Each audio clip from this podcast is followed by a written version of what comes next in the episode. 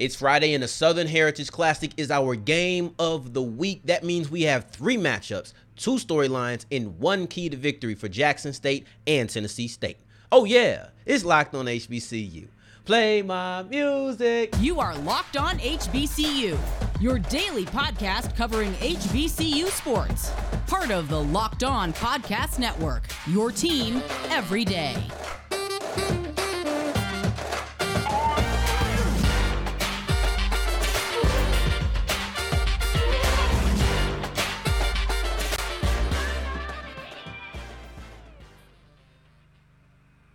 What's going on, family? Welcome back to another episode of the Locked On HBCU podcast, your number one daily one stop shop for everything HBCU athletics, Monday through Friday, part of the Locked On Podcast Network, your team every day. And today's episode is brought to you by Bet Online, who has you covered this season with more odds, props, and lines than ever before. Bet Online, where the game starts. Now, remember, just because the mic cuts off, that does not mean that the journey's over. It just means it's time to follow me on Twitter at South Exclusives. Look at the lower third below. Just don't forget the S at the end. And if you can't tell, I'm pretty excited for today's episode. This this game here is the Southern Heritage Classic between Tennessee State and Jackson State. The last time we're going to see these two match up in this classic for a good amount of time. And we'll talk about why the way I phrased that sentence is pretty particular in the second segment. But I'm excited because this game – is something I didn't expect to anticipate this much coming into the season. But after each team's week one performance, I'm sitting here a little amped. I'm a little excited, right? So in our game of the week, I'll just run it down again for those who maybe are not or uh, were not here on last week's preview. So we're going to start off the show with three matchups to watch. We're going to go two storylines in the second segment, and then we're going to go one key to victory. Only difference from last week is instead of one key to victory period, we're going to have one for each team. All right. So I'm pretty excited for this, guys. This is a model I brought from my last podcast and one I think I'm going to keep going throughout the year. So just tell me what you think about it. Let's get into these matchups, though. The first matchup that I want to highlight could be the most important. I'm on the fence, but it's definitely, if it's not 1A, it's 1B. Let's just call it a tie.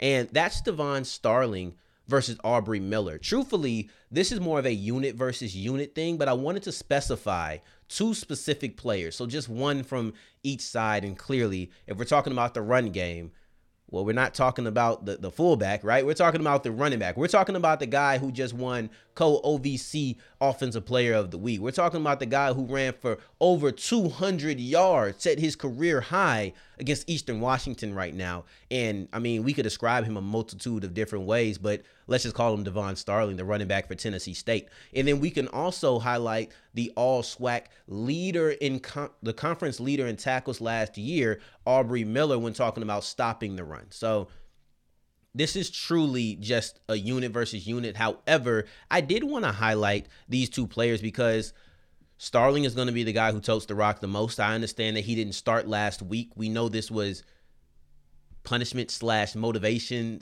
it was it was a coaching tactic from Eddie George to just basically jumpstart his his star running back after what he felt was kind of a a, a too a too lackadaisical kind of you know too too lackluster preseason practice. Maybe maybe he felt as if Starling kind of got full of himself after two years leading TSU in rushing. I don't know. But he decided that this is something that he personally needed to do. Now, also, you look at Aubrey Miller. This guy was flying around the field. We can get into stats and numbers and all of those things. However, I try not to do that too much here because you can get that anywhere. I can I, I can go look at ESPN and find the stats. Now I'll give them to you. However, we want to contextualize them here. And and sometimes we don't even want to give them at all and just say what the eye clearly showed. And that's that anywhere Florida A&M was trying to get to, Aubrey Miller was there. He was there to stop them. He was flying around. He showed why he was able to lead the conference in tackles last year. I actually think that Jackson State really showed themselves to have a strong linebacking linebacker duo um, with him and I can't remember his name, but number 47. Um, it was 45 and 47 in the middle. I can't remember the second guy's name. I don't know why I'm having this brain fart right now, but overall, this is a unit, like I said. So you're going to need to involve the offensive lineman, the defensive lineman. You're going to need to get some sort of push. Now, you can get away with so so offensive line pr- protection when you're talking about passing. There's ways to get around that, move the quarterback, have a mobile quarterback who can kind of elude pressure that got through. It's very, very difficult to have a good running game if your line is bad. Simple and plain, it is just that difficult because unless you like Barry Sanders, you're going to need some sort of protection. You are. You're going to need some sort of push. And on the defensive side of things, if you can stall that push, they get no no pushback. Well, now your linebackers have room to work. Now you have to bounce out, and it requires the running back to be significantly more uh, independent as opposed to depending on that offensive line. So that's definitely what you're looking for. But let's keep going to the another to another one. Oh, sorry. Let me give some of the stats on why this is so important as well. First off, obviously, Starling ran for 200 yards. But last week, they held, or excuse me, Jackson State held F- Florida A&M under two yards per carry. So we can get into the numbers in total, but that's because you know game get out of hand, you start running the ball as much. But, but 1.1, 1.2, I believe it was yards per carry. So every single time, no, no matter how many times they did it, every single time that they tried to run the ball, it was ineffective. These these are a situation where you're going big on big, just based off of week one, right? Now let's keep rolling. And after talking through that, that's my number one. That's my number one uh, matchup. I was going to go with this one, maybe 1A, 1B, but no, that running game, specifically Starling versus Miller, is my number one. And then when I'm going to my second matchup, I'm looking at Draylen Ellis versus Shedeur Sanders. And I'm not going to say this matchup is as drastic as last week. Obviously, I mean, it didn't turn up that way, but I really felt as if it was going to be a closer game where it was going to be Sanders versus Moussa. And you were going to have to, you know, decide whichever quarterback played better. Now, granted, Sanders did play significantly better than Moussa, but there was also more to it than just that being the deciding factor. But Ellis versus Sanders is a is a battle that I really am interested in watching. When I'm looking at Ellis, I'm looking at a, a player who can use his legs. That's not something that Jackson State had to deal with last week. They just didn't when you're looking at Sanders, he did everything right. It's hard to it's hard for you to say more about him that hasn't already been said. So I'll say this. I'll, I'll, I'll bring this up. I won't talk about the performance he had last week. I'll talk about the performance that he needs to have this week. So I think there's going to be a lot of pressure. There was pressure on him last week to kind of take a step up in his sophomore year, but now that he's blown everything out the water, now it's even more pressure on him to keep that up. You know, like we have to see, well, why were you this good? You know, and granted, he could have a bad game this week and bounce back week three. However, you know how that goes. You know how that goes. So we're really trying to see if this is his true year two form, right? And then with Ellis, another thing is he's going to have to be a little bit more consistent. First quarter, fourth quarter, yes, I, I will take that all all day. But that second and third quarter, there was a little bit of a lull, and it's something that Eddie George alluded to and it was his first time starting with Tennessee State. So we'll see if maybe in his second game with this team, he's a little bit more comfortable. His wide receivers and and him have more of a, a, a rapport and more of a chemistry on the field. We'll see that. But that's what we'll be looking out for. For Sanders, it's gonna be a lot of pressure to see if he can live up to it. And then for Ellis, it's gonna be a fact of you have to be a little bit more consistent and show that first and fourth quarter is really who you are. Then my last one is kind of a quick matchup, and it's Eddie George versus Deion Sanders. I actually think that this game is going to be a pretty close matchup, and we'll detail some reasons why, of course. Um, this could come down to a couple of coaching decisions. The idea of, uh, man, maybe I need to go for that fourth and one on the opponent's 40 yard line instead of punting it away, or fourth and two. Maybe I need to take a chance. And they're both relatively fresh in his collegiate game. Sanders has a lot of coaching experience before he got to Jackson State in the high school ranks and the, and everything. However, George is really new. So with George being very new to this, I think that his instincts and his his coaching acumen, because he played, but his coaching acumen should have jumped from year one to year two. I think that this is going to really be an interesting battle where if this game is within 10 points, it could be because somebody didn't take that chance. Somebody didn't make that coaching decision. And Coach Willie Simmons said this was the worst coaching job of his career in Florida A&M last week against JSU. Eddie George can't afford that, and I don't think Deion Sanders can afford that either. I think these are two really quality teams to where if either coach is really bad in the day, we could be looking at a situation where I don't want to call it a blowout, but that could definitely cost them the game. Going forward, we're going to have two storylines that we are watching in this game. I'm going to break them down, and one is the fact that this is the end of the Southern Heritage Classic between Jackson State and Tennessee State. But before I get into that, let me tell you about Bet Online. Bet Online is the best place for all of your sports wagering needs. I look at Bet Online, and one of the things that I find most valuable about them, I'll give you two. One is the fact that they're so versatile. They have basically everything you can need. They had a um, they had odds on who's going to be the starting quarterback from Michigan. They also have odds on each game. But then in addition to this, they don't want you to bet blind. They want you to be informed. They provide you the information, and it's up to you whether or not you choose it. But they give you the information to where you can know even more on the things that you're betting on. I love this. You know, it's one of the reasons that I consider them the best out. In addition to being versatile, right? They're also the fastest and easiest way to wager on all of your favorite sports. Bet online where the game starts.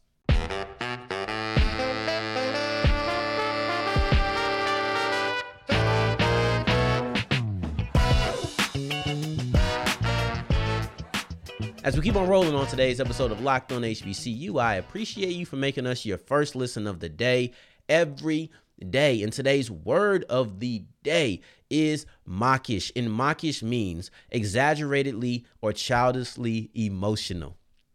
I'm about to get into something real mawkish right now. This is the last Southern Heritage Classic between Jackson State and Tennessee State. This is the last one, right? And if I'm look, I don't think that Eddie George is thinking like this, but if I'm Eddie George, that's bulletin board material. Everything that Deion Sanders is out here saying, and honestly, I'm not too mad about it. Seriously, I I personally, Darian, right? The real Darian. I personally feel like a lot of this should have just stayed private. I don't think he needed to make everything public about his displeasure with playing classics. But Deion Sanders is a person who his arguably his strongest tool is the fact that he's extremely vocal right? So I can't you you can't be happy with the fact that he's very vocal and then get mad about it too. You have to understand that he's going to say some things you don't want him to say, and he's also going to say some things that you feel like I'm very happy and very thankful that he did say it. It's give and take, so I don't get too upset when he says these things. However, I don't think he should have said it publicly. And you can call it mawkish, right? But I'm saying I'm taking it personal. Straight up. I'm taking it personal because you're not just going to keep blasting the Southern Heritage Classic. You're not really even blasting Tennessee State. And I know George, like I said, I know George doesn't think this way because Sanders keeps saying that George and him share some sentiments on this. But I'm taking it personal. You don't want to play with us anymore? You're going to break your contract? All right, well, now bragging rights are going to last a little bit longer because we're not going to just run it back next year. So whoever wins this game is going to have bragging rights for at least a couple of years, likely. Now, I, I want to clarify this is not a personal thing, but this storyline is something to watch with this being the last game between these two in the Southern Heritage Classic. How does this go? Because this iteration is over for at least a little bit. That's why I'm interested in watching it. I think they'll do a home and home at some time because that's really what Sanders want. It's all about money. It's not even about Tennessee State. But I'm just telling you what I would do. I would take it personal. That's that's just me though, right? So I just want to I just want to clarify everything so we don't think that I'm just bashing Deion. So don't hop in the com- I mean or hop in the comments. It doesn't matter. But if you do hop in the comments and say that, I just want you to know you did not hear me say that I don't have too much of a problem with what Deion said. I wish he did it privately. And also he's not downing Tennessee State. It's all about money. All right. Now those in the if you see somebody in the comments saying that I'm bashing Deion, Tell no, no. Refer to whatever time stamp that this happens at. I don't know what time this will be, but just tag them and say he's not disrespecting Deion Sanders. Thank you very much. I appreciate you for your service. Now, the second storyline that I'm looking at is this is kind of a measuring stick in sorts, right? So, in a way, this is a measuring stick. Not completely, because for Tennessee State, it, it is. But for Jackson State, you could you kind of have to follow me. You have to follow me, right? Let me not try to preface it. Preface it. Tennessee State just knocked off, or was close to knocking off Eastern Washington, who is the number 12 ranked team in the nation. Jackson State will not play a team as good as Eastern Washington this year. They won't. Unless something happens, they won't, right? And North Carolina Central is the only other HBCU to get any votes to be in the uh, top 25 for the record, right? So they looked really good against A&T. But you're not going to play a team like Eastern Washington. Tennessee State just did. I understand that if Team A loses to Team B and Team B loses to Team C, it does not mean that Team C is going to beat Team A. I understand that's not how it works. Matchups play a part. Just because you beat a team that beat another team doesn't mean you can beat that original. I get that. However, they did just go toe to toe. And right now, Tennessee State looks better than FAMU. And I understand that a lot of that has to do with the fact that they played Jackson State. They did. And that's why they don't look as good. If you would have asked me who looked better, FAMU or, or Jackson or Tennessee State coming out of week zero, or let's just say week zero was the week one for both of those teams, I pro- I might have edged the FAMU because I already felt they were going to be that good. And they played, I think, pretty respectfully against North Carolina. But then they got stomped versus Jackson State. So it's easy for me to say things like Tennessee State looks better. You can't get stomped the way they did. For Tennessee State, you're trying to get a, an automatic bid or at least get an at large. And if you play teams like Jackson State, who is ranked number 13, and you play teams like Eastern Washington, who is ranked number 12, and you're right there with them and you're playing them well, that should do a little bit for your your at large bid. So to me, this is just kind of a measuring stick for okay, we had all offseason to prepare for Eastern Washington.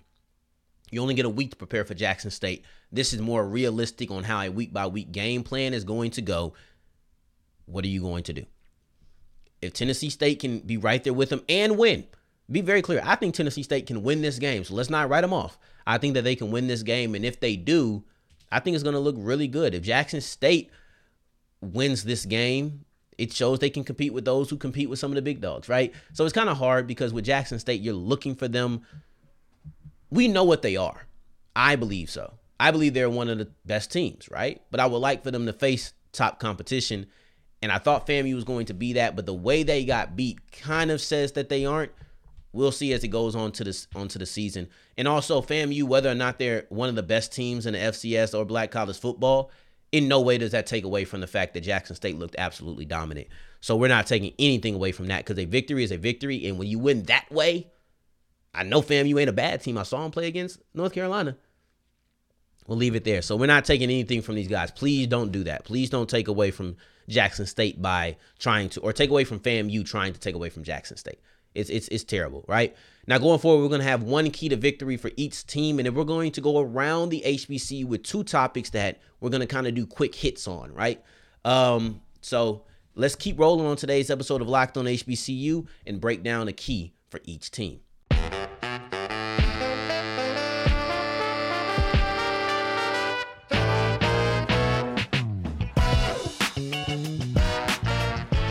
As we wrap up today's episode of Locked on HBCU, I want to talk about the key to victory for Jackson State, and that is to remember it's week two. And it sounds simple. Oh, okay, yeah. It's not. It's not week three or week. Don't look ahead. No, don't look back. Remember that you're not playing FAMU anymore. Remember that that that fourth quarter where you get to sit with your pads off and the ice on, Shedeur. It's not that anymore. You have to now earn the right to coast once again. That is the key to victory for me because when you look at it, man, they did everything right in week one. Everything should not go that right again. It's just very unlikely that things are going to go as right as they did against FAMU. I mean, I ain't trying to hate or nothing, but that's just the, the, the truth of it. Is most times you're not gonna have four um, turnovers. You're not gonna have a bunch of you're not gonna have turnovers. I mean, see me touchdowns on every single facet of the game. It's just not realistic. You need to remember that you have to earn the right to coasting it. Please don't go in there thinking it's gonna be sweet like it was last week because I do believe you will get beat. I, I truthfully do. If you go in thinking that oh we just gonna coast again, Tennessee State has proven themselves to be able to compete with somebody who is on your level. You will lose that game. Simple and plain. And my key to victory for Tennessee State is you got to protect the ball. If there's one thing that we can take away from week one and not call it a tendency, but take away is that Tennessee State is a little loosey goosey with the ball. Jackson State is very good at taking away the ball. This isn't a tendency yet. However, if you do not protect the ball, you will lose this game. You had a bad handoff between Ellis and Starling. You had another fumble. You had an interception. So you're looking at Ellis, and he's responsible for multiple turnovers. You know, um, and honestly, you could say all three, depending on who you put that that bad handoff on. Right? I can't remember exactly how it looked, but he took a part in all three. Jackson State is really good at getting pressure on the on the quarterback, and that can lead to some miscues.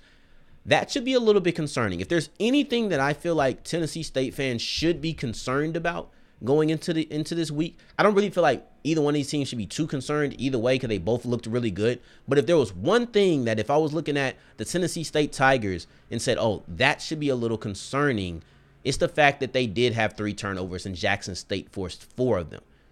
If that continues, that's going to be a game breaker. That's going to be a deciding factor. If you, I guarantee you, if Tennessee State has, if Tennessee State loses the turnover battle by two, they're losing. And I don't think that's a hot take, but Jackson State didn't get the ball away at all. Tennessee State gave it away three times. We have to see if that continues going into week one. Um, now I want to go around the HBCU quick hits. I'm gonna call it quick hits, right? Quick hits in the HBCU. Isaiah Guthrie is gone from Delaware State, or at least he's entering the transfer portal. And to me, this represents something that I hope that as HBCUs we get better with. Guthrie is likely leaving because he feels like, you know, grass is greener elsewhere. And it might be at a bigger school. I think that when you talk about HBCU recruiting and developing talent, the eventual goal is that Guthrie and players like him who show a lot of talent and a lot of promise as a freshman don't decide to leave for these other schools. I think that is the eventual goal when we're talking about HBCUs and the talent that they get. I don't blame Guthrie. I think that Guthrie has to do what's best for him. But if we're talking about the larger issue, you have a player who is considered one of the best at his position in their conference, and he's leaving after his freshman year, just a week into his sophomore year. That's something that I feel like personally we need to work on and do better with. And then the second thing is I want Jeremy Moussa to start. Um, I meant to check to see if FAMU announced this at all, and I'll try to do it real quick while I'm talking. But I believe that Jackson State, that game kind of balances out what happened against UNC, where you were extremely excited, but now you're not about uh McKay, or excuse me, about um about Moussa. So I'm looking at them to say who's going to start. You're going into week three. This needs to be the decision. For me, for me personally, I start Moussa because I saw what he could do. And I saw a year of Rasean McKay. I know who Rasean McKay is. Let's be very clear. Right? I couldn't find it and I didn't want to keep looking.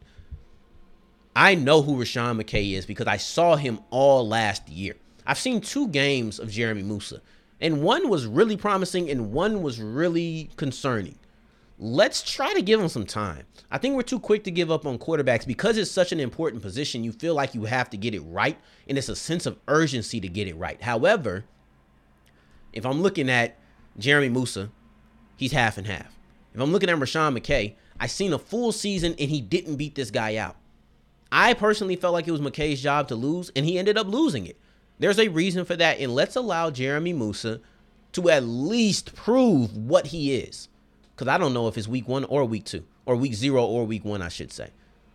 I know what McKay is, or at least I have an idea. And for that reason, I'm going with Jeremy Moussa starting in week three. If I was coaching, if I was Willie Simmons, that's who would be my starting quarterback. Now, these are our games of the week or our game of the week and a couple of things that we are looking at. We're going to have this format every single Friday. So make sure you're tuning in. If you have something you want me to do a quick hit about, go ahead and let me know. Um, our game of the week next week, I think, is going to be Southern versus Texas Southern. But I might put a poll up just in case and see what you guys want it to be. But you know what it is. I appreciate you for making us your first listen of the day. Every day we'll be back to recap this game on Monday. So make sure you're checking that out. And for your second listen of the day, check out the Ultimate Pro Football Preview. That has all of the insiders. We just saw the Bills step that's my that's my Super Bowl pick. We just seen the Bills step on the Rams, something filthy, honestly. But we'll see what you think for the rest of the season because it's not just two teams in the league. Make sure you're listening to our eight episode preview talking about this. And shout out uh Wig from Locked On Locked On Jaguars for saying the Saints are a Super Bowl contender. We love you for that. In the meantime, in between time, if you're looking for me, you can find me on Twitter at South Exclusives. Until the next time that we hear each other, family, take care, stay blessed. Peace.